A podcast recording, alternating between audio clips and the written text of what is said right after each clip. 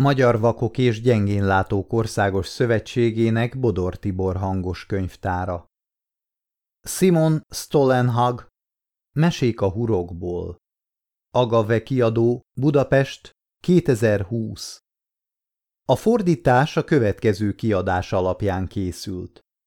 Simon Stolenhag Tales from the Loop Design Studio Press 2015 Fordította Molnár Berta Eleonóra. Felolvassa Ambrus Attila József. ISBN 978 963 419 695 2 A felvétel 2021. június 19-én készült a Bodor Tibor Kulturális Egyesület támogatásával. 1954-ben a svéd kormány elrendelte a világ legnagyobb részecske gyorsítójának megépítését. A létesítmény 1969-re készült el, mélyen a festői Malaröarnai táj alá rejtve. A helyiek huroknak nevezték el ezt a technikai csodát. Ezek a furcsa mesék róla szólnak. Simon Stollenhag képei melyeken az 1980-as évek svéd külvárosi élete elevenedik meg, fantasztikus gépekkel és furcsa lényekkel benépesítve, futótűzként terjedtek az interneten. Ahogyan gyermekkorát ábrázolja, háttérben az öreg volvókkal és kezes lábasokkal, furcsa és misztikus gépekkel öltözve, egy olyan egyedi atmoszférát teremt, ami egyszerre tökéletesen felismerhető és teljesen idegen. Simon Stolenhag első képgyűjteménye most jelenik meg először könyvformájában, a gépek árnyékában élő emberek történeteivel kiegészítve. Egy olyan fiatalság emlékei és feljegyzései elevenednek itt meg, akik egykor a hurok földjének nevezték az otthonukat. A fiú egy láthatatlan vonalat követve szalad, mely ferdén szeli az eget, ahol a jövőről szőtt vadálmai úgy szállnak, mint egy sárkány, ami beteríti a külvárost. Thomas Tranströmer, Nyílt és zárt terek, Open and Closed Space. A hurok mélyen a föld alatt húzódott. A kísérleti fizikusok számára alkotott hatalmas kör alakú részecske gyorsító és kutató létesítmény Észak-Malárő Arna körül terült el, a keleti Hilleszhőktől szinte egészen Hárjárőig északon, majd nyugatra folytatódott, Björkfjardenen át, és Adelző nyugati végét megkerülve, Björkő és egykori civilizációjának nyomai alatt. A hurok jelenlétét egész Malaröarnában érezni lehetett. Szüleink ott dolgoztak.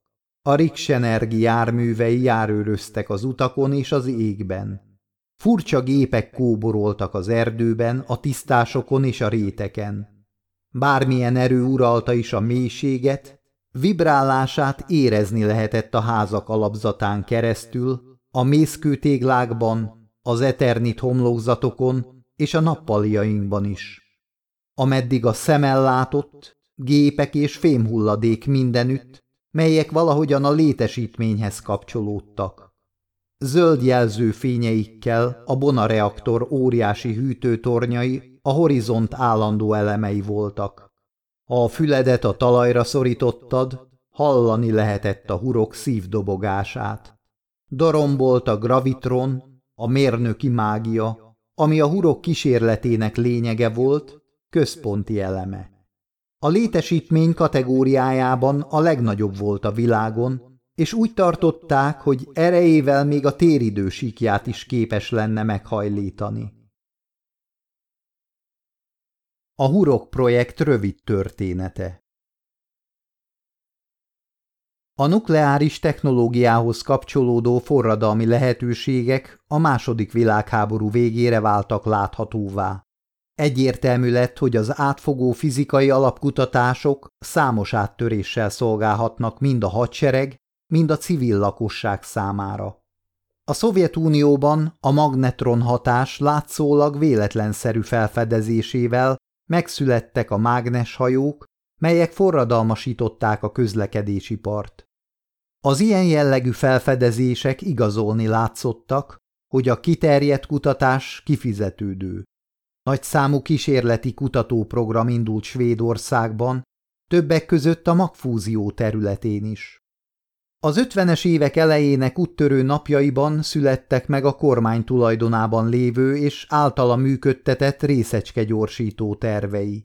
Hamarosan kiderült, hogy a világ legnagyobb ilyen jellegű létesítménye lenne, még a néhány évvel korábban Nevadában átadott építménynél is erősebb.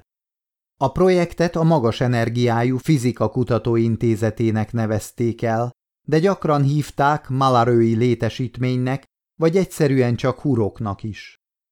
1961-ben kezdték építeni, a munkálatok nyolc évig tartottak. Az újonnan alakult Riksenergiverket, azaz a Nemzeti Energiaügynökség működtette, és nagyjából 20 kutatócsoport, összesen 129 tudóst és egyetemistát foglalkoztatott. A kiszolgáló személyzettel együtt a létesítménynek végül több ezer alkalmazottja lett.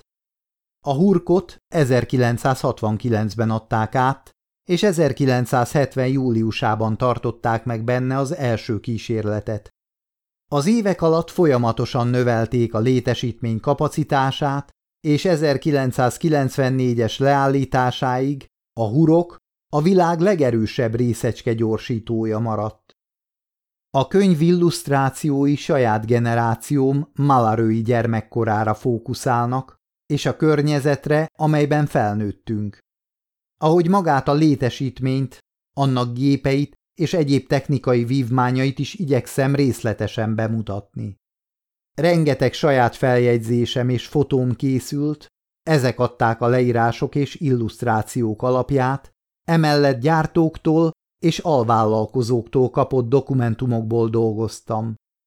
Átnéztem még jó pár a Hurok projekthez tartozó felvételt és dokumentációt is, amiket a Riksenergi tett elérhetővé. Munkám során nem törekedtem a projekt felemelkedésének és bukásának objektív és pontos ábrázolására, sokkal inkább személyes, szubjektív és néha egyszerűen csak szórakoztató módon szerettem volna bemutatni, hogy a projekt és a Riksenergi milyen hatással volt az emberekre és a vidékre, és hogy milyen jó volt ebben a környezetben felnőni. Néha egy-egy kitekintés erejéig elhagyom Malárő Arnát, hogy megmutassak más helyeket és emlékeket is, melyek szerintem illenek a könyv hangulatához és hangvételéhez. Az általam elmesélt történetek nagy részt saját magam és mások emlékeire támaszkodnak, Kiemelt szerepet kapott bennük gyermekkori barátom, Ola, akinek szinte eidetikus memóriája van, és a legapróbb részletekig fel tudta idézni az iskolai történeteinket. Végtelenül hálás vagyok neki hozzájárulásáért a könyv tartalmához. Simon Stolenhag, Kungsberga, 2014 tavasza A Basztlag női hajóroncs a káprázatos MS Ancillus hajó Schwarzjölandetből is látható volt, ha kimentél a Göholmen legészak-nyugati pontjára. A horizont fölé emelkedett a messzeségben, Björkfjärden másik oldalán. Távolról a víz feletti kék ködben úgy nézett ki, mint egy dél-amerikai fensík, egy vízszintes téglalap a sziget fái fölött. A hajótest állandó célpontja volt tervezett expedícióinknak, amint telente beállt a fagy, de nem emlékszem, hogy valaha is elég bátrak lettünk volna tényleg elmenni oda. Az MS Ancilust a Víman hajógyár készítette, Svunzvalban a hatvanas évek elején, és ez volt az egyik első magnetronhajó egyetlen turbinával. Azzal a kifejezett céllal építették, hogy ércet szállítson a tundra útvonalon, de a Riksenergi felvásárolta, amikor a Hurok projekt elindult. 1962 és 1968 között hatalmas mennyiségű követ és termőföldet szállított Prastfjárdenbe, ahol a Malark Ranchen nevű mesterséges szigetcsoportot építették. Miután 1969-ben Alholmen mellett lerobbant, az emes Anciluszt kivonták a forgalomból, és a baslagnői hajótelepre vontatták. Egy elhúzódó bírósági eljárás késleltette utólagos modernizálását, és miután a Wittmann hajógyár csődbe ment, az 1978-as uráli válság nyomán az ügy bizonytalan kimenetelűvé vált, míg a Riksenergi, a helyiek és a Naturwarzwerket nyomására 1995 tavaszán el nem bontotta a roncsot. A Svasztborgi keréktengely Egy nap behúztak egyet Olofnak a szünet alatt. El akar tűnni a suliból, én pedig vele tartottam. Keresztül rohantunk a földeken, és elbújtunk a ligetben, nehogy a tanárok meglássanak minket. Olof állandóan kalandokba keveredett, és úgy tűnt, soha nem akarja abba hagyni a játékot. Már sötétedett, mire megérkeztünk Stavsborgba. Egy furcsa roncs emelkedett ki a földből, afelé tartottunk. Olof persze azonnal meg akarta mászni, de én teljesen átfagytam és fáradt voltam. Csak álltam és figyeltem, ahogy Olof megvédte az erődjét a tanárkiborgoktól. Egy idő után vitázni kezdtünk. Én szerettem volna Olofékhoz menni és filmet nézni, de ő tiltakozott ellene. Lelkesedése odáig ment, hogy kitalálta, építsünk iglut, és töltsük az éjszakát a szabadban.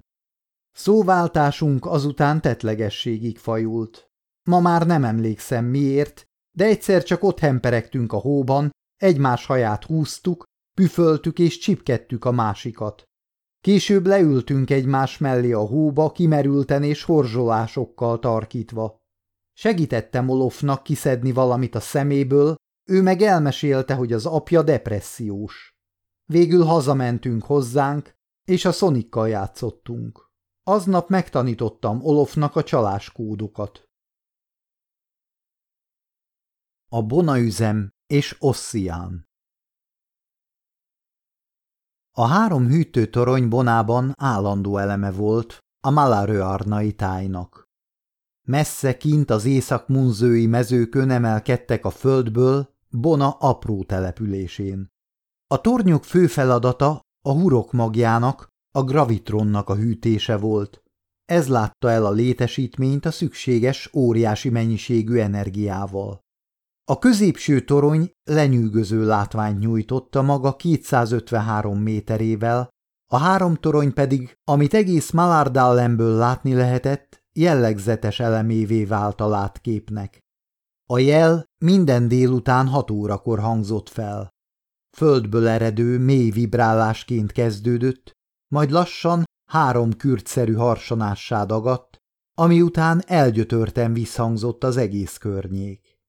A hangorkán a tornyok 15 óriási páramentesítő szelepének mindennapos újraindításakor keletkezett.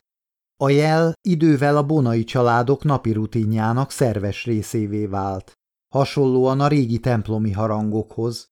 Mikor felharsant, mindenki tudta, hogy ideje hazamenni vacsorázni.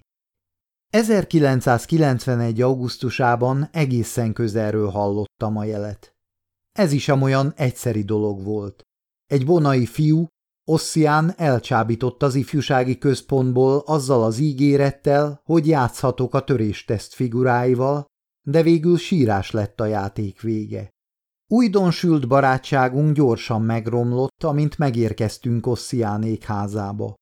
Osszián rögtön kisajátította magának a legjobb játékokat, és hamarosan kilettem közösítve, amikor a testvére Oliver hazaért. Az édesanyjuk lent a konyhában éppen vacsorát készített nekünk, amikor felhangzott a jel. Rengett a föld, és nagyon megijedtem. Ossian és Oliver, a két hős, azt mondták, hogy a jel figyelmeztető hangjelzése a gravitron küszöbön álló összeomlásának, majd belöktek egy szekrénybe, mondván, hogy jobban járok, ha bent maradok, ha a földet beszippantaná egy fekete lyuk. Ezután lerohantak a konyhába és felfalták az összes pudingot.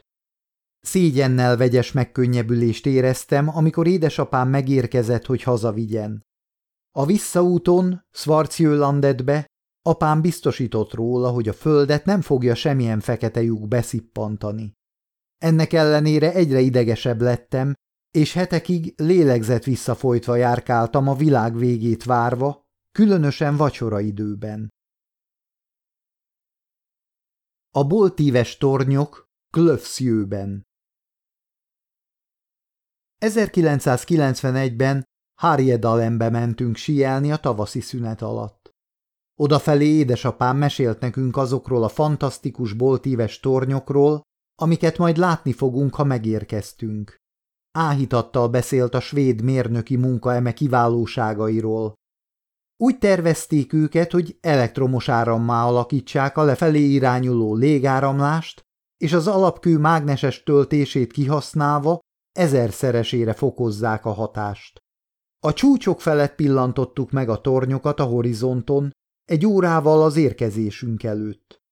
A gyomrom minden alkalommal összeszorult, amikor felhajtottunk a dombra, és elképzeltem, mennyivel nagyobbak lehetnek a tornyok a hegygerinc túloldalán. Egyik este egy furcsa zajra ébredtem a lakókocsiban. Teljesen éberen ültem fel és hallgatóztam. Körülöttem mindenfelé a többiek aludtak a sötétben, de valami mást is hallottam. Távoli vonítások szűrődtek át a lakókocsi falán, szinte már sikításnak tűntek. Kinéztem az ablakon a tábor irányába, és néhány fenyő között megláttam a völgyet, benne az egyik toronnyal. Apró, fákja-szerű fények rajzottak a torony talpazata körül. Táncoltak a hideg levegőben, és vékony, szirénázó hangot hallattak, amely visszhangzott a völgyben. Félelmemben felkeltettem apámat.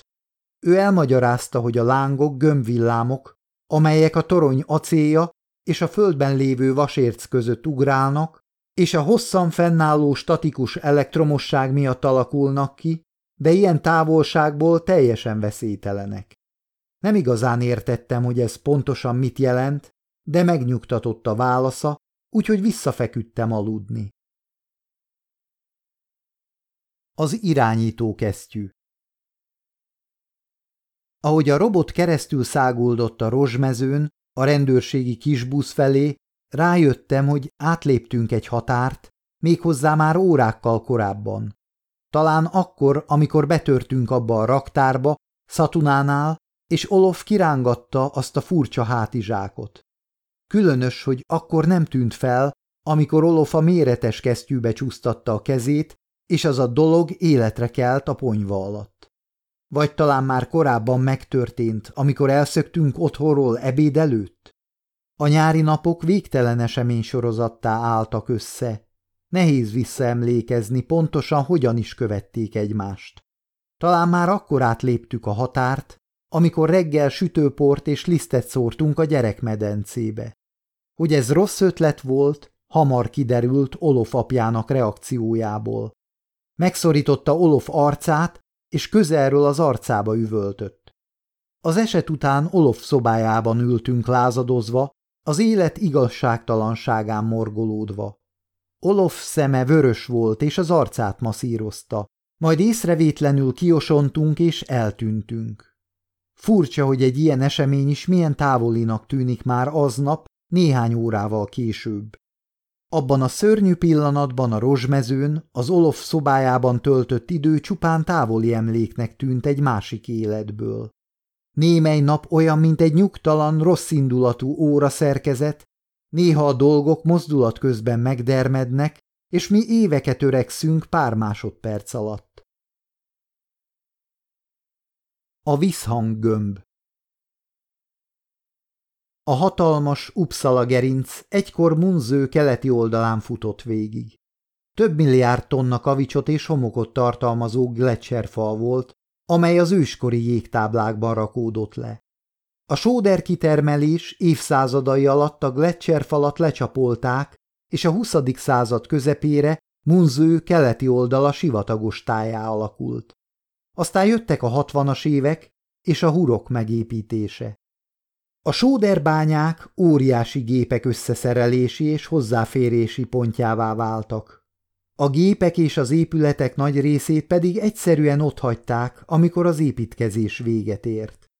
Csupán halvány emlékem van arról a napról, mikor négy éves korom körül a nagyapám elvitt egyszer munzőbe. Emlékszem egy hatalmas acélgömbre, ahová beléptünk. A hangom úgy visszhangzott, mintha egy templomban lettem volna. Schwarzjölandetből látni lehetett a túlsó parton, a hegygerincen hátrahagyott fémhulladékot. Mindezen túl a Bona reaktor méretes hűtőtornyai nyújtóztak az ég felé. A túlpart minnyájunkat csábított. Minden vakmerő, faringzői gyerek ambíciózus terveket szőtt arról, hogy át kell a vizen, és felfedező útra indul Észak-Gobiban. De egy valakinek a megszállottsága messze meghaladta a többiekét. Jennynek volt egy nagyon sötét bátyja, Percy, és amint a munzői hegyvonulat láthatóvá vált, teljesen megőrült. Jennyvel gyakran vittük sétálni Percyt, és amikor a legkevésbé számítottál rá, éles rikoltásban tört ki. Kiszúáz! Olyan volt, mintha egy körfűrészt próbált volna utánozni.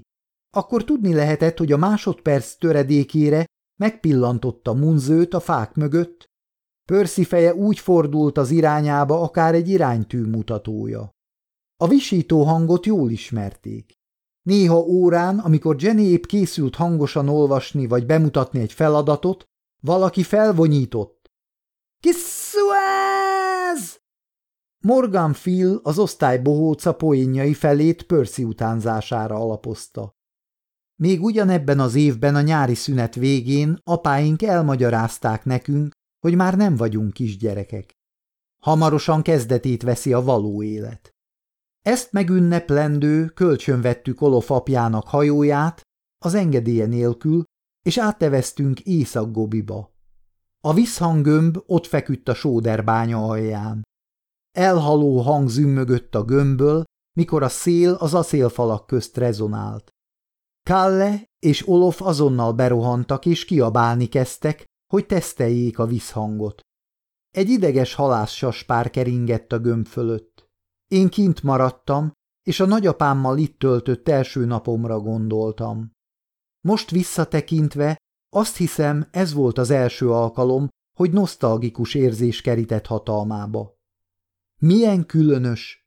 Egy nyári nap, három kilenc éves srác, és egyiküket megállítja a játékban egy gyerekkori emlék. Később természetesen elmentünk fürdeni a smaragzöld tavakhoz.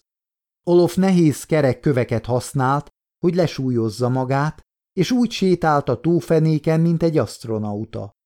Csendben arrébb úsztam a többiektől, és befordultam egy földnyelvnél. Azon túl feltárult a sóderbánya, és elhagyott gépek pusztasága nyújtózott az ég felé, mint egy elefánt temető. Valami a felszínre lebegett, nem a vízben, hanem bennem. Kissuáz! Suttogtam csendesen. Olof kiáltása törte meg a csendet. Találtam egy autóroncsot! Gyorsan visszaúztam és csatlakoztam a többiekhez. A magnetron korongok Spánvikenben Manapság a téli hónapok alatt, amikor a fák kopaszok, egy kis szerencsével és némi akarattal látni lehet egy nádas fölé emelkedő öreg, rozsdás szelepet egy szivattyúállomásról, Gőholmen északi pontjánál. Most már nem igazán hasonlít semmire, de a 90-es évek közepéig a magnetron korongok fenséges körvonalai emelkedtek ki a vízből Spánvíken közepén. Ne a hagyományos kisméretű korongokra gondolj, amiket a Riksenergi mozdonyhajói alatt láthattál. A legnagyobb spánvikeni korong átmérője állítólag meghaladta a 30 métert is. Arra tervezték őket, hogy tízezer tonnás Gauss teherhajókat szállítsanak keresztül a tundra útvonalon északra. Teljesen lenyűgöztek minket a korongok, magával ragadtak bennünket, és képzeletünkben tundrai kalandokra indultunk, talán épp egy bajba jutott Gauss teherhajó kapitányaként, amit barbár Norilski kalózok térítettek el. A magnetron korongok Spamweekenben egy olyan éra lenyomatai voltak, melyet a korombeli malarői gyerekek már nem tapasztaltak meg. 1979-ig üzemelt egy gyár Dávenzőben, amely magnetronkorongokat épített és javított.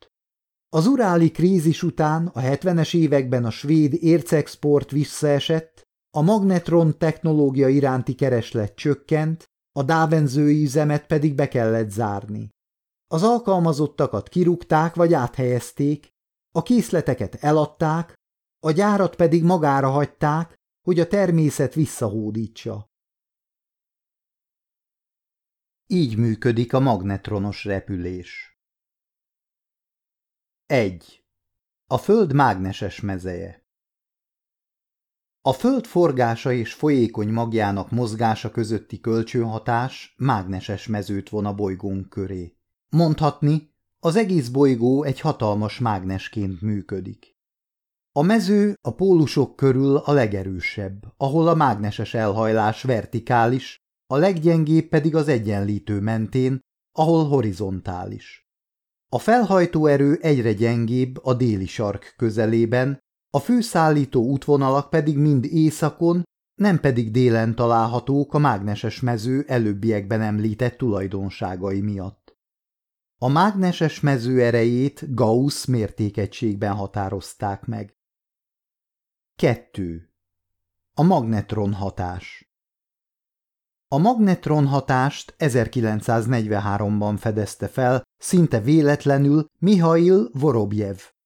Vorobjev orosz mérnök volt a második világháború alatt, és egy újfajta irányítórendszer megalkotásán dolgozott nagy hatótávolságú rakéták számára. Miközben különféle giroszkópokkal kísérletezett, felfedezte, Hogyha egy gyorsan forgó neudínium rudat zárunk egy korong alakú vashüvelybe, akkor az így kapott szerkezet taszítja a föld mágneses mezejét. Vorobjev hamar rájött, mit is talált, és finomította tervein. Hamarosan már jelentős emelkedésre volt képes az építménye. Így született meg az első magnetronkorong. 3. Biztonság Napjainkban szinte az összes mozdonyhajó autókorrigáló szinterkorongokat használ, amelyek a mágneses mező helyi jellemzőihez igazítják az emelkedés mértékét és szögét. A Lieber Alta járműveinek vannak jelenleg a leghatékonyabb és leginkább környezetbarát, dízelmotor által működtetett korongjai a piacon. Egy valószerűtlen motorhiba esetén a zuhanás gyakorlatilag lehetetlen. A hatvanas évek óta a szinterkorongokban van egy úgynevezett lebegés megszakító, ami biztosítja, hogy a töltés a korongon belül marad, s ilyen formán az emelkedés is biztosított. Egy mozdonyhajó energia nélkül mindössze heti három centit süllyed. Egy 15 méteres zuhanás így tíz évig tartana. 4. Energia a magnetronkorongok hatásfoka rendkívüli. Az elmúlt 30 évben a Lieber alta összesen 300 milliárd tonnányi árut szállított, évente átlagosan 5 millió tonnát Gauss teherhajónként. Folyamatosan új technológiákba fektetünk, és fényes jövő áll előttünk. 1988-ban a flottánk 20 új Allistair hajóval bővül, ami még magasabb szintű hatékonyságot biztosít vevőinknek a közepes méretű hajók esetén is. Ezzel egy időben piacra dobjuk saját logisztikai megoldásunkat, a Transaltát. Figyeld az eget, hogy ne maradj le a jövő innovációiról. Liberalta, velünk szárnyra kelnek álmai. Látogasson el a 22 01-es standunkhoz, a Mágnes Állom 88 kiállításon Alfsjöben 1988. január 9 és 13 között. Az atom Írások a hurok szolgáltató személyzetének 1988. március 13. Extra kiadás Mikael Virzén szervizmérnök egy napja Mikael Stenhamrában él, és 11 éve, 1977 óta dolgozik szervizmérnökként. Elmondása szerint a munkája legjobb része, hogy szabadon, magának tervezheti meg az útvonalát, és sokat van kint a természetben. Nem sokat lát az intézményben zajló kutatásokból, de élvezi, hogy valami úttörő dolognak lehet a részese. Alább Mikael egy átlagos munkanapját láthatjuk február végén. 8 óra. Mikael megérkezik Tapströmbe a garázsba. Itt megtervezi a napi teendőit. Mivel csütörtök van, rutinkarbantartást végez a hűtőmodulokon, vagy közismertebb nevén a fedórákon. Mikael bejelentkezik a szervizautójáért, majd útnak indulunk. 9-től 11.45-ig A délfaringzői hűtőmodulok rutinkarbantartása Először mindegyik hűtőrudat ki kell cserélni. A rudak a fő hőelvezető elemei a modulnak, és rendkívül forrók is lehetnek, néha 6000 Celsius fokra is felmelegedhetnek. A szervizautó markoló karjával lehet eltávolítani őket, és a hűtőfolyadékot is cserélni kell. A tömlőket, konzolokat és szelepeket is alaposan meg kell vizsgálni, és az összes üledéket el kell távolítani róluk. Mivel kint vannak a természetben, a hűtőmodulokat meg kell védeni az időjárás viszontagságaitól. Mikael az esőfedőket, harkálypajzsokat és villámhárítókat is ellenőrzi. Végül, de nem utolsó sorban újra kell indítani a hűtőmodulok időzítőit. Mikael ellenőrzi és ellátja mind a kilenc modult a déli oldalon, még ebédidő előtt. 11.45 Ebéd Mikael a Stenhamrai pizzériában ebédel, ahol népszerű törzs vendég. Mit szólnál egy Vezúvióhoz, Miki? 12.30 Mikael tovább indul Farentuna felé Sangaszábi útján. A rádióban Tommy Nilsson és Tonnorum Altsomjag Kanner című száma szól. Mikael igazi zenerajongó és kifejezetten értékeli, hogy munka közben zenét hallgathat. Mikael együtt énekel a rádióval. Vi haller varandra narstormar nair, jak finns har bredvi, dignar morgónen gíri. Figyelem, faringző, egy rockstar turnézik nálatok.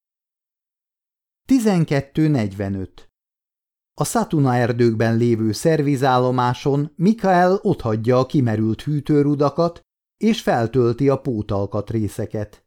Kihasználja az alkalmat, és tart egy cigaretta szünetet.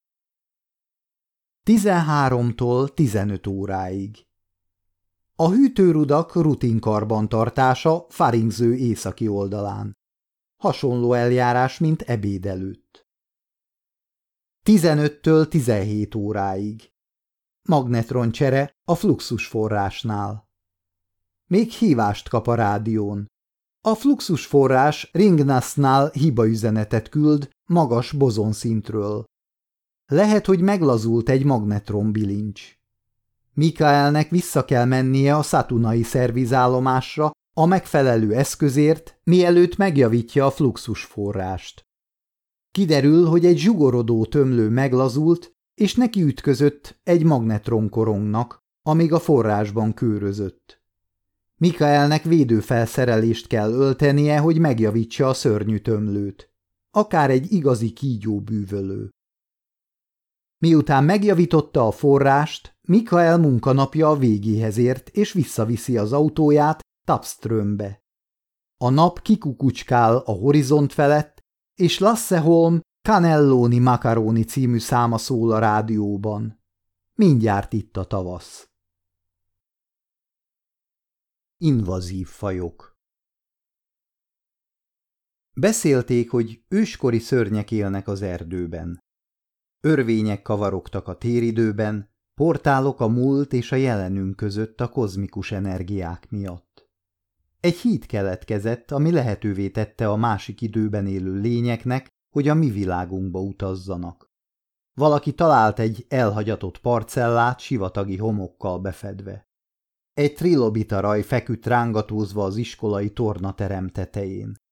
Még arról is suttogtak, hogy egy fiúnak, aki az anyjával élt, a magányos házban lent, Lennart Swagennél, kölyök dinoszaurusza volt a tyúkolban. Van egy nagyon élénk emlékem Olofról és Kalléról, amint átvágnak az iskola udvaron egy forró szeptemberi napon, karjukban jégkrémes dobozokat cipelve. Egymás szavába vágva beszéltek, ruhájukat összekente az olvadó jégkrém. Elképesztő történetet meséltek. Kalle az éjszaka közepén egy olyan hangra ébredt, amit azonnal felismert. A fagylaltos autó dallamos szignálja visszhangzott a szokatlanul meleg szeptemberi éjszakában. Különös. Mégis ki akarna jégkrémet venni az éjszaka közepén? Nagyon rossz előérzete volt. A dallam még napfelkelte után is zengett a környéken. Kalle felhívta Olofot, és együtt indultak a fagyis autó keresésére. Egészen a sóder bányáig követték a hangokat. Ott felerősödött a szignál. Bevették magukat a bánya távolabbi végében lévő zavaros mocsárba, és hamarosan rá is bukkantak. A fagylaltos autó beszorult két fatörs közé, a vezetőfülkét feltépték. A hangszóró a tető maradványairól lógott, és még mindig játszotta vidám dallamát, a raktér pedig tele volt olvadásnak indult fagyival. Főnyeremény. Kalle megtörölte a száját, és összefoglalta az elméletét. Az egyetlen lehetséges magyarázat, és esküszöm ennél a pontnál szünetet tartott és feltolta a szemüvegét, hogy két óriási húsevő Gorgosaurus libratuszt vonzott oda a zene, és megtámadták a jégkrémes autót. Robotszállítás A kiegyensúlyozott gépek nagy áttörést jelentettek a hatvanas években, amikor Iwasaki bemutatta az első működő mesterséges idegrendszerét. Hirtelen a gépeinket olyan egyensúlyjal és kecsességgel ruházták fel, ami korábban a biológiai organizmusoknak volt fenntartva. Természetesen a kerekes járművek még mindig erőfölényben voltak az utakon és a civil társadalomban, de az erdőgazdálkodásban, a bányászatban, a hadviselésben és az űrkutatásban, minden olyan működési területen, ahol nem voltak utak, a robotok igazi forradalmat jelentettek. A huroknak köszönhetően Malaröarna igazi robotparadicsommá vált, és mi ismertük az összes márkát és modellt. A Rixenerginek lenyűgöző robotpark állt a rendelkezésére. A pár Huffer és Malteman négylábú modelljeit ellátási munkákra használták a nyílt terepen. A kétlábú pilóta nélküli egységeket a hurkon belül kiemelten veszélyes területeken fogták munkára. Két önvezető, teljesen önálló kétlábú robotról volt szó, amelyet a svéd Alta kimondottan a Riksenergi számára tervezett, és a Jasangem felügyelt. Az ABM százas jelölést kapták, de általában csak tűzőrzők néven emlegették őket. Természetesen ez az egész bámulatos volt, de minket a munzői FOA létesítményben mászkáló gépek nyűgöztek le igazán. Számos titkos projekten dolgoztak ott. A kutatások, a biomechanika, az evolúciós robotika és a kibernetika területeire fókuszáltak. Az a hír járta, hogy olyan gépekkel kísérleteznek, amelyek képesek érezni és gondolkodni. Láthatóan sikerült áttörést elérniük, nem tudták megakadályozni, hogy néhány prototípus megszökjön. A szökevény Az udvaron állt a tölgyfa alatt. Egy olajos, konzervdobozszerű dolog, aminek a fél feje beleakadt valamilyen vászonanyagba. Észrevett engem, és teljesen mozdulatlanul állt, de a feje felém merett. Ahogy közeledni kezdtem hozzá, általában idegesen ringatózott ide-oda. Összerándult és megzőrentek a vezetékei minden alkalommal, amikor a hó megroppant a csizmám alatt. Hamarosan mellé értem, olyan közel hozzá, hogy csupán karnyújtásnyira voltam az egyik lencséjéről lelógó vászontól. Előrehajoltam, Megragadtam a vásznat és lerántottam. Az alatta lévő lencse gyorsan fókuszálni kezdett. A FOA jelzése volt az oldalán, ami azt jelentette, hogy munzőből szökött meg. Ekkor megnyikordult a bejárati ajtónk, mire a robot három gyors szökkenéssel el is tűnt. Kinyílt az ajtó, és ott állt a lépcső tetején apám. A toronyház Valóban rejtélyes ház volt. Apám mindig azt mondogatta, hogy csak egy átlagos ház, amit egy óriás felemelt és az oldalára fordított. Tonnányi öreg holmi tornyosult a falak mentén, a legtöbbjük olyan tárgy, aminek semmi keresni valója egy otthonban. Egy nagy, bozontos német juhász sétált a kupacok közötti ösvényen, és valahol az űrzavar közepén, állandóan valaminek a szétszerelésén ügyködve ott volt a kutya gazdája, a nagybátyám, Alf. A rendetlenség nem jó kifejezés. Volt a házban egyfajta rendszer, és átjárta az újrahasznosítás érzete, akár egy komposztrakást. Olofék háza a szó legszorosabb értelmében volt rendetlen. Állott vizelet szaga volt, és csak arra vágytál, hogy hazamehess. A toronyháznak olaj, kávé és kutya illata volt, és valahol mindig szólt egy rádió. Szerettem a kutyával játszani, annak ellenére, hogy az ujjaimat utána kosz és szőr borította. A pincében volt egy szoba, amely összeköttetésben állt a hurok kiterjedt alagút rendszerével. Egy öreg zöld kanapé, egy dohányzóasztal, néhány fémszekrény és egy zárt fémketrec alkotta a berendezését. A ketrecben kemény kalapok és kezes lábasok voltak, és egy tábla lógott benne kulcsokkal. A távolabbi falat nagy részt egy hatalmas zárt acélajtó borította, amit egy nagy nyolcassal jelöltek meg. Az ajtó mellett piros telefonált egyetlen gombbal. A szobát az egyik sarokban álló süteménnyel és üdítővel megtömött automata világította meg. Ha szerencséd volt, Alf néhány érmét varázsolt elő a semmiből, és megengedte, hogy a gépbe dobáld őket. Sokáig áldogáltam ott csöndben és boldogan, egy félig megevett süteménnyel a kezemben, fülemet az acélajtóra szorítva. A legtöbb malárőárnai épületnek volt egy ilyen összekötő kamrája a pincében. Általában olyan házakban találtak ilyet, amelyek a hurokkal egy időben épültek. Tele voltak kezes lábasokkal, védőfelszerelésekkel, elsősegélydobozokkal és egy közvetlen vonallal a segélyhívóhoz. Jens és Hakan testet cserélnek. Nem állom meg mosolygás nélkül, amikor eszembe jutnak az ikrek, Jens és Hakan. Skannéból költöztek ide, külsőleg szinte tökéletesen hasonlítottak, de ha az ember vette a fáradtságot, hogy megismerje őket, rájött, hogy nagyon különbözően viselkednek. Hakan igazi bajkeverő volt, aki mindig bajba került, Jens pedig álmodozva csoszogott kikötött cipőfűzővel. Ilyen különböző személyiségjegyekkel érkeztek hozzánk harmadikban. Egy vicces történetet meséltek nekünk. Hakan állítása szerint találtak egy hatalmas fémtartályt egy pihenőhelynél, amikor megálltak Skannéból Stockholm felé menet, ő pedig lement pisilni az autópálya alá. A tartály fedele tárva nyitva volt, úgyhogy bemászott. Abban a pillanatban, ahogy belépett a tartályba, ismét a családi autóban találta magát. Ott ült a hátsó ülésen, teljesen sokkos állapotban. Édesanyja azon merengett, vajon mi tart ilyen sokáig Hakánnak, hiszen csak pisilni ment. Hakán nem értett semmit. Hogy érhetett vissza ilyen hamar az autóba? Anya, hiszen itt vagyok, motyogta. Aztán észrevette, hogy Jens nincs sehol. Hákán anyja megfordult és mérgesen merett rá, majd lenézett a ruháira, néha még a szüleik is képtelenek voltak megkülönböztetni az ikreket, és nem csak a nevüket keverték össze, és így szólt. Ne butáskodj már, Jens!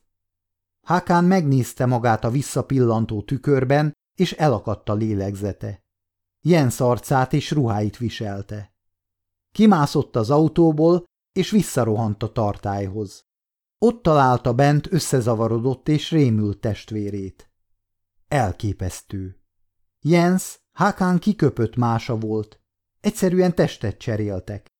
Hákán visszavezette testvérét a pihenőhöz, és elmagyarázta neki, hogyan is állnak a dolgok. Hákán volt Jens, Jens pedig Hákán. Hákán szerint a szüleiknek sosem tűnt föl a csere. Képeslapok Amerikából Egy olyan nagyszabású projekt, mint a Hurok, soha nem valósulhatott volna meg nemzetközi együttműködés nélkül. Még ha a svédek szerették volna is teljesen a magukénak tudni, a létesítmény mögött álló technológia és szakértelem javarészt más országokból, főleg Amerikából származott. Az amerikaiak tapasztalata és technológiája, melyre hasonló a nevadai sivatagban zajló projektek során tettek szert, felbecsülhetetlennek bizonyult a hurok megalkotásakor. Néhányan még azt is megkockáztatnák, hogy az egész projekt csak azért jöhetett létre, mert az amerikaiak meg akarták vetni a lábukat a technológiájukkal a balti-tengeri térségben is. Sokat spekuláltak azon is, hogy vajon milyen szerepet játszhatott a hurok a hidegháborúban, de bizonyos kérdésekre soha nem kapunk már választ. Másfelől viszont az összes malarőárnai gyerek emlékszik a vízhanggömbökre, melyek szétszórva hevertek a tájon. Látszólag kapcsolat és energia nélkül mégis zajt bocsátottak ki, néha forró volt az érintésük, néha pedig valami pislákolt bennük, mintha villámlana. Egyesek azt állították, hogy látták a gömböket napokig szivárogni, és olyan mennyiségű víz folyt ki, mely biztosan nem származhatott belőlük. Sokan emlékeznek, hogy a következő felirat volt az oldalukon. Készítette a Rogozin Lock Industries, Bethesda, Maryland. A hadbés Magnus szerint biztosan kapcsolat volt a visszhanggömbök és az Egyesült Államok között. Szó szerint. Az egyetlen említésre méltó dolog Magnusszal kapcsolatban a szünetek alatt a foci meccsek során lőtt pontos büntető rugásai voltak, úgyhogy elképzelhető, hogy a történeteivel csak némi figyelmet akart szerezni magának a téli hónapokban, amikor a focipálya jeges és üres volt. A következő történetet ő mesélte nekünk. Magnus a téli napokon megszállottan gyakorolta a büntetőket a házuk mögötti mezőn. Volt ott egy öreg visszhanggömb is. Kinyitotta az ajtaját, és kapuként használta. Februárban jó formában volt, szinte minden lövése betalált. A gömb minden találatnál úgy zengett, mint egy gong. Nagyobb kihívásra vágyva távolabb sétált, és jó negyven méterre a gömbtől tette le a labdát. Tökéletesen célzott, és úgy repítette a labdát a kapuba, mint egy célra állított nyomkövető rakéta. De a kielégítő kongás helyett néma csend honolt a tájon.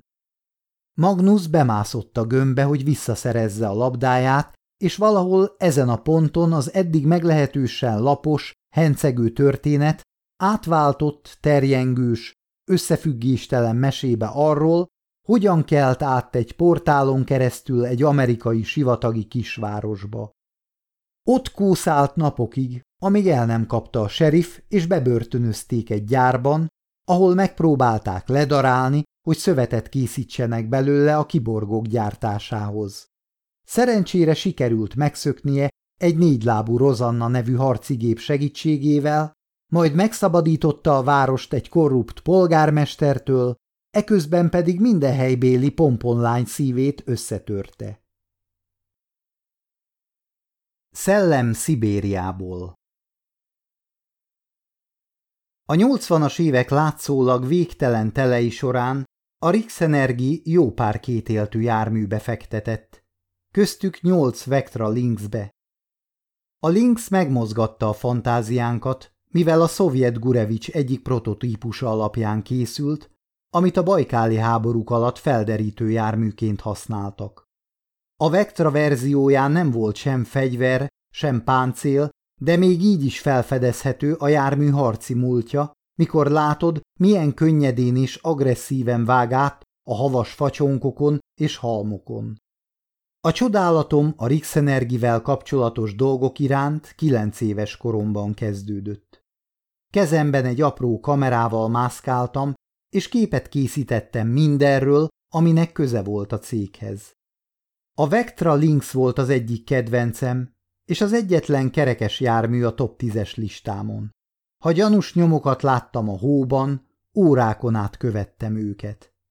Még egy modellkészletem is volt a szovjet harci verzióból, amelyet összeraktam és lelkiismeretesen kifestettem minden egyes részletével és jellegzetességével. A hálószobám falán volt egy poszter, a GU LRV 29, a szibériai szellem felirattal, ami a Lynxet ábrázolta egy drámai harci jelenetben, egy hóvihar közepén, körülötte a földön mindenféle kínai harci robotok hevertek darabokra szaggatva. A sátunapókok A sátunapókok biztonsági járművek voltak, amelyekkel olyan veszélyes környezetekben tudtak dolgozni, mint például a Gavitron kamra a hurokban, ez egy hatalmas csarnok volt mélyen a hurok központja alatt, ahol a káprázatos Gavitron tárolták, amely a létesítmény szívét alkotta. A Gavitron kamrában extrém forró volt a padló, és nagyon furcsa volt a tereprajza, apró négyszögekre osztották, és minden négyszögnek más volt a magassága és a dőlése, így a padló szinte megközelíthetetlenné vált. A pókjárművek végül Szatunában kötöttek ki 1978-ban, amikor Göran Frisk kitalálta, hogy használt felszerelést vesz a Rixenergitől, és átalakítja őket földművelési célból. Felvásárolt 13 használt pókot, hogy ezeket átalakítva létrehozzon egy újfajta gazdasági gépet, amely bármilyen talajon elboldogul. Sajnos kiderült, hogy a pókok túl lassúak, fenntartásuk pedig túl költséges, úgyhogy a prototípusok egyszerűen egy régi mezőn álltak Frisk farmja mögött. A Dáveni szörny A Dávenző szigeten álló gyárat szinte teljesen visszafoglalta a természet. A gyárkomplexum mögött egy nagy betonépületben volt egy csarnok, ahol a tető már rég beomlott. Egykoron hatalmas magnetronkorongok végső összeszerelési helye volt, egy nagy tározó vizei alatt. A csarnokrom a helyi gyerekek kedvenc titkos játszóhelye volt. Apró sügérek, óriási rajai úztak a felszín alatt. Néha napján nagyobb halakat is látni lehetett. Mesélték, hogy valami hatalmas és szörnyű élt lenn a vízben. Talán egy vízipók, vagy valamilyen kétéltű befészkelte magát a víztározó egyik sötét hasadékába, és életet adott egy torz életformának, amelyet átváltoztattak a vízbe beszivárgó nehéz fémek és kemikáliák. Vagy talán valami, amely egy másik dimenzióból érkezett, a téridő egy hasadékán át, amelyet a hurok kísérletei nyitottak. Lehet, hogy tényleg volt valami odalent a víztározóban, de az egyetlen dolog, ami valaha a felszínre úszott, Ragnar Jönsson, egy helyi gangster teste volt. Kint élt Dávenzőn egy lakókocsiban, és a feltételezések szerint részegen beleesett a vízbe, és megfulladt. A Mumin 90 szárnyas turbina követte a szél változó hangulatát, néma és szorgalmas precizitással kint, a lagnői vizeknél. Kerek fedélzeti nyílásuk miatt úgy néztek ki, mintha mókás kis öreg emberek kukucskálnak ki a vízfelszínre. A köznyelvben csak muminoknak hívták őket, és nagyon fontos feladatot láttak el. A lagnői szivattyúknak percre pontos, részletes adatokra volt szükség, hogy szabályozzák a nyomást, és egyenletes tempóban, veszélyes ingadozás nélkül ürítsék a deutériumot a hurok külső csatornáiból. Már egy apró zavar is lökés hullámokat küldene végig a hurok egész szerkezetén, míg a gavitron kamrán is. Az egyetlen alabástron padló persze szétszórná lökés hullámokat, de már a legkisebb elváltozás is irányíthatatlan pörgésre kényszerítené a gavitron impulzus gömbjeit. A biztonsági rendszer nagyon szigorú volt, és a meghibásodás esélye gyakorlatilag a nullával egyenlő, de igazság szerint senki nem értette teljesen a gravitron működését. Szorongás sütött át a több ezer oldalas biztonsági kézikönyvön, amely meghatározta a hurokban végzett összes tevékenységet. Amikor nyaranta a hajóklub vendégmólójánál úsztunk, búvár szemüvegekkel lemerültünk a vízfenékre, és felfedeztük a régi roncsokat és szemetet, amit az évek során betemetett az iszap.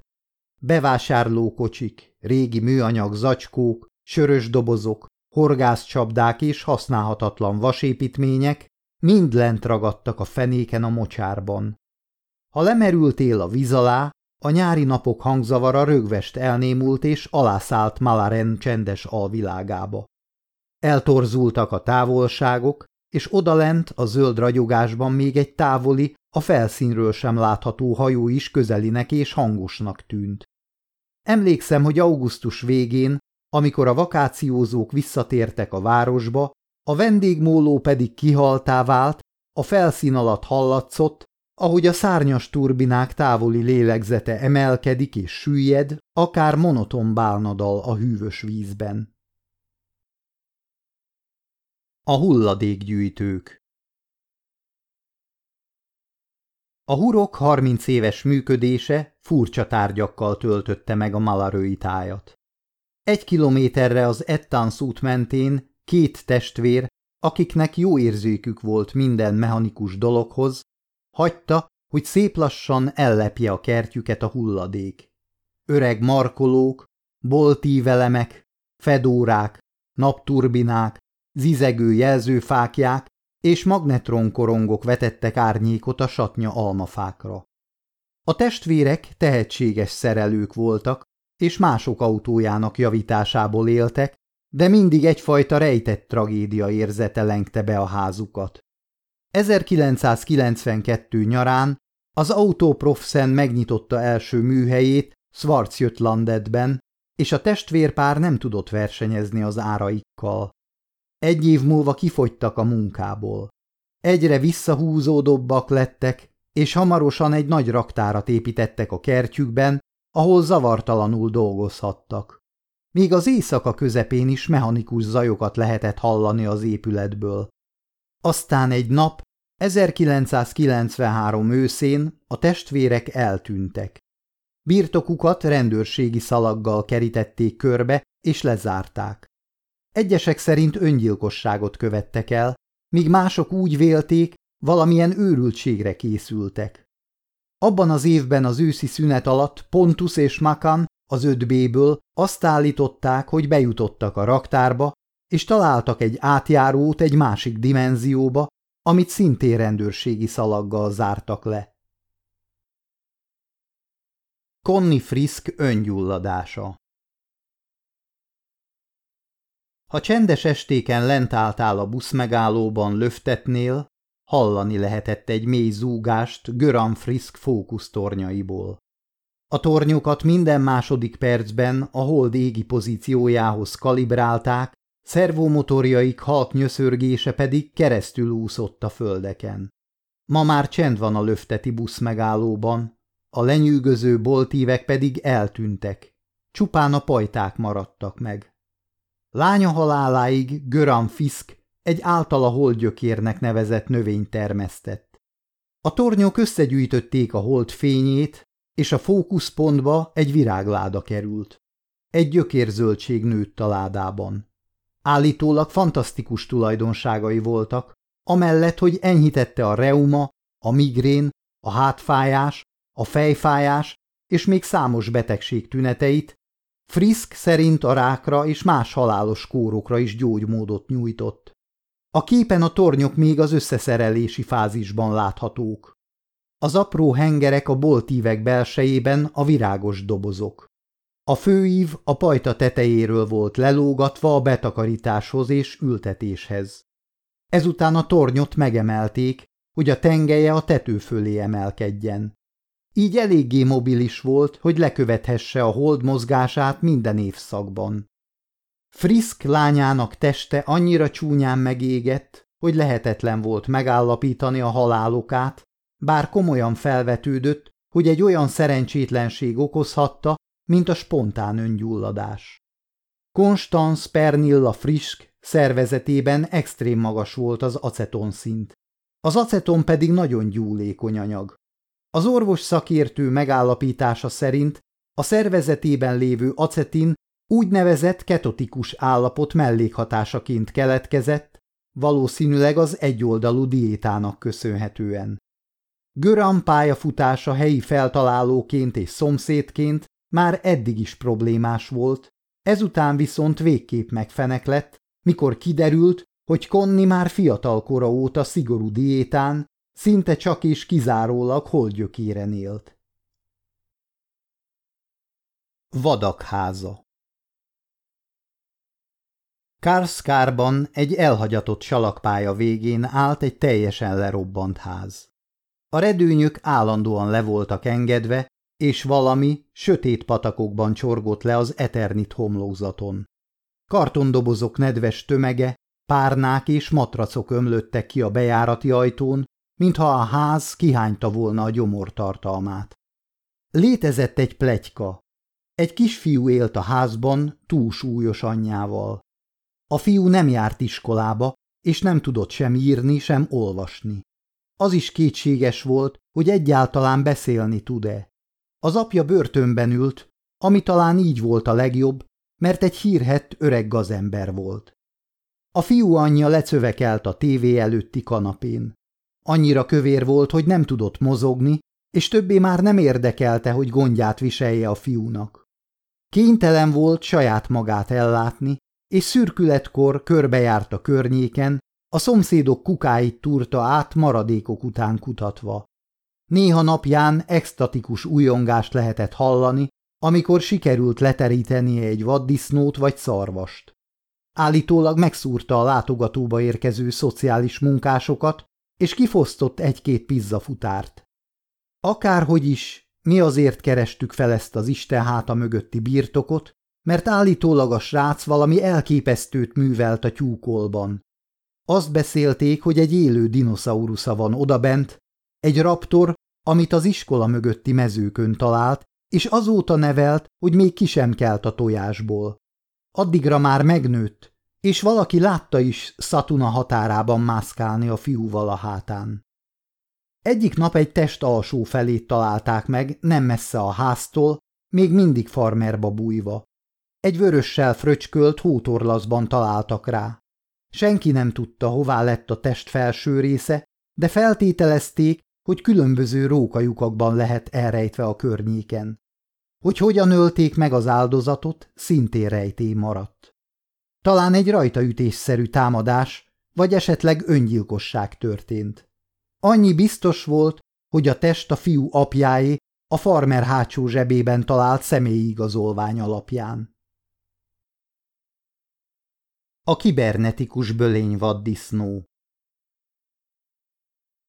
1990 telén szárnyra kelt egy plegyka, miszerint néhány állat megszökött a munzői foa létesítmény laboratóriumából. Néhány sötét színű nagy állatot láttak a Szatuna körüli erdőkben, Faringzőben, Munzővel szemben. Valószínűleg az éjszaka keltek át a jégen. Mindenki izgatott volt, és vadul fantáziáltak a szökött utálatosságokról. Egyik nap kicsi Thomas a kettő B-ből azt állította, ő látta az állatokat. A Kvarnbakkenbe vezető tarlókon találkozott össze velük. Az ebédszünetben Thomas körül álltunk, és kérdésekkel bombáztuk. Úgy néztek ki, mint a vaddisznók, de akkorák voltak, mint egy bika, világító zöld szemük volt, és antennaszerű valami a fejükön. Kicsi Thomas nem félt, mert könnyen boldogult az állatokkal. Kicsit sajnálta őket, amiért azokkal az antennákkal a fejükön kellett mászkálniuk. Többé nem látták a szökött állatokat, de legnagyobb izgalmunkra egész télen rengeteg megmagyarázhatatlan nyomot találtunk, amíg virágban nem borultak a rétek. Ackerfeld Hotel Gőholmen egy kis sziget Svatsjörlandet északi partja mentén. A Narkevast Energi AB a 60-as években a kormány támogatásával egy kísérleti erőművet épített itt, hogy vezeték nélküli energiaátvitel tegyenek lehetővé az apró, elfeledett földdarabon. Stabil és gazdaságilag fenntartható elektromos áram átvitelt próbáltak létrehozni a Bona reaktor és a Gőholmeni állomás között. A 80-as évekre még csak csekély eredményeket tudtak felmutatni, de a működtetési költségek relatíve alacsonyak voltak, így továbbra is megkapták a támogatást. A sziget egyetlen állandó lakosa és gondviselője Axel Akerfeld volt, egy torz, madárijesztőszerű vénember, aki egy 28 négyzetméteres fészerben lakott az állomás mellett. Telente a jégen keresztül gyakran átmentünk a szigetre. Átérve keresztül kellett küzdeni magunkat a mély havon a nyaralók között. Mire megérkeztél az állomásra, a lábad már lüktetett a hidegtől, a csuklódat pedig kidörzsölte a kesztyűt széle, de Axel forró csokia és sütijei megérték a fáradtságot. Az Ackerfeld Hotel, ahogyan Axel hívta, 1994 novemberéig tartott nyitva, amikor egy felrobbanó elektroncső kioltotta a gonnok életét. Nem sokkal ezután lebontották az állomást. Göran Frisk eltűnése a frisk kerék mindig nagyon vicces látványt nyújtott, ahogy belepréselődött egy Volvo és egy Saab közé a városba vezető úton. Göran, a lánya Konni halála után furcsán kezdett viselkedni. Emlékszem arra a kínos alkalomra, amikor egy késő nyári estén, 1993-ban, egy évvel Konni halála után felmászott a Folkets Park színpadára. Holt részeg volt, és régi poprock számokat bömbölt. Amikor az emberek megpróbálták leszedni a színpadról, azt kiabálta, megöltem a lányomat és Ragnárt. Igazából ez az első emlékem arról, hogy milyen egy részeg ember. Néhány hónappal később egyszerűen eltűnt. Hamarosan megtalálták a frisk kereket, egy árokba zuhanva lent Ilandánál. Az ajtaja nyitva volt, és egy üres viszkisüveget találtak a vezető fülkében. Betty Frisk nem hallott többé a férjéről. Azt gyanították, hogy elhagyta az országot, vagy beleölte magát a Wasterholms weekendbe. Betty nem sokkal ezután hozzáment Lennart Ekhez, akivel amúgy is már régóta viszonya volt. Néhány évvel később valami egészen furcsát láttam. Cindy Friskével, Göran fiatalabb lányával jártam egy ideig a gimi alatt. Egy nap nagyon kísérteties dolgot mutatott nekem. Az ágya alatt egy csomagot őrzött, amit egy évvel az apja eltűnése után kézbesítettek neki. Elővette a nagy üvegtartályt a dobozból. Az átlátszó üvegben, formalinban egy agy lebegett. Az üvegen a felirat a következő volt. G. Frisk, a jövő tudósainak. Ne Betty ébresszen fel. Pontus forma gyakorlata Volt egy lyuk a lundai gyárak mögötti kerítésen, amelyen átmászva egy olyan helyre jutottál, ahol a nádas egyenesen az aszfaltból nőtt ki, és a levegőt csalán illata lengte be. Gyerekkoromban sokszor átszöktünk ide, és régi lomokat, például bútorokat, porszívót, esetleg számítógépet kerestünk. Gyakran ezeknél sokkal egzotikusabb dolgokat találtunk. Magnetronkorongokat, visszhanggömböket és hidraulikus karokat. A kutatás csúcspontja az volt, amikor egy gödörben elhasznált androidokat találtunk. Úgy tűnt, még maradt némi elektromosság az áramköreikben, mert szemüket mindig arra fókuszálták, amit éppen az arcuk elé tartottál. Egyszer elvittük Pontuszt is magunkkal, és teljesen megőrült, amikor megmutattuk neki az androidokat. Hosszas küzdelem árán kibányászott egyet a gödörből, és neki támasztotta a falnak. Aztán valamiféle karate bemutatót tartott. Megcsinált néhány rúgást, de úgy tűnt, leginkább csak önmagának okozott fájdalmat, úgyhogy ehelyett elkezdte a csípőjével lögdösni a robotot, és azt kiabálta, Onegai Shimas baby! Nem tudom, hogy a rúgásokkal esetleg benyomott egy gombot, vagy mi történhetett, de a lögdösődés közben az android hirtelen pontusz köré kulcsolta lábait és karjait, a fiú pedig fájdalmában nyűszíteni kezdett. Oloffal jó pár percig húztuk és rugdostuk a szerkezetet, mire engedett. Végül azonban minden jól alakult.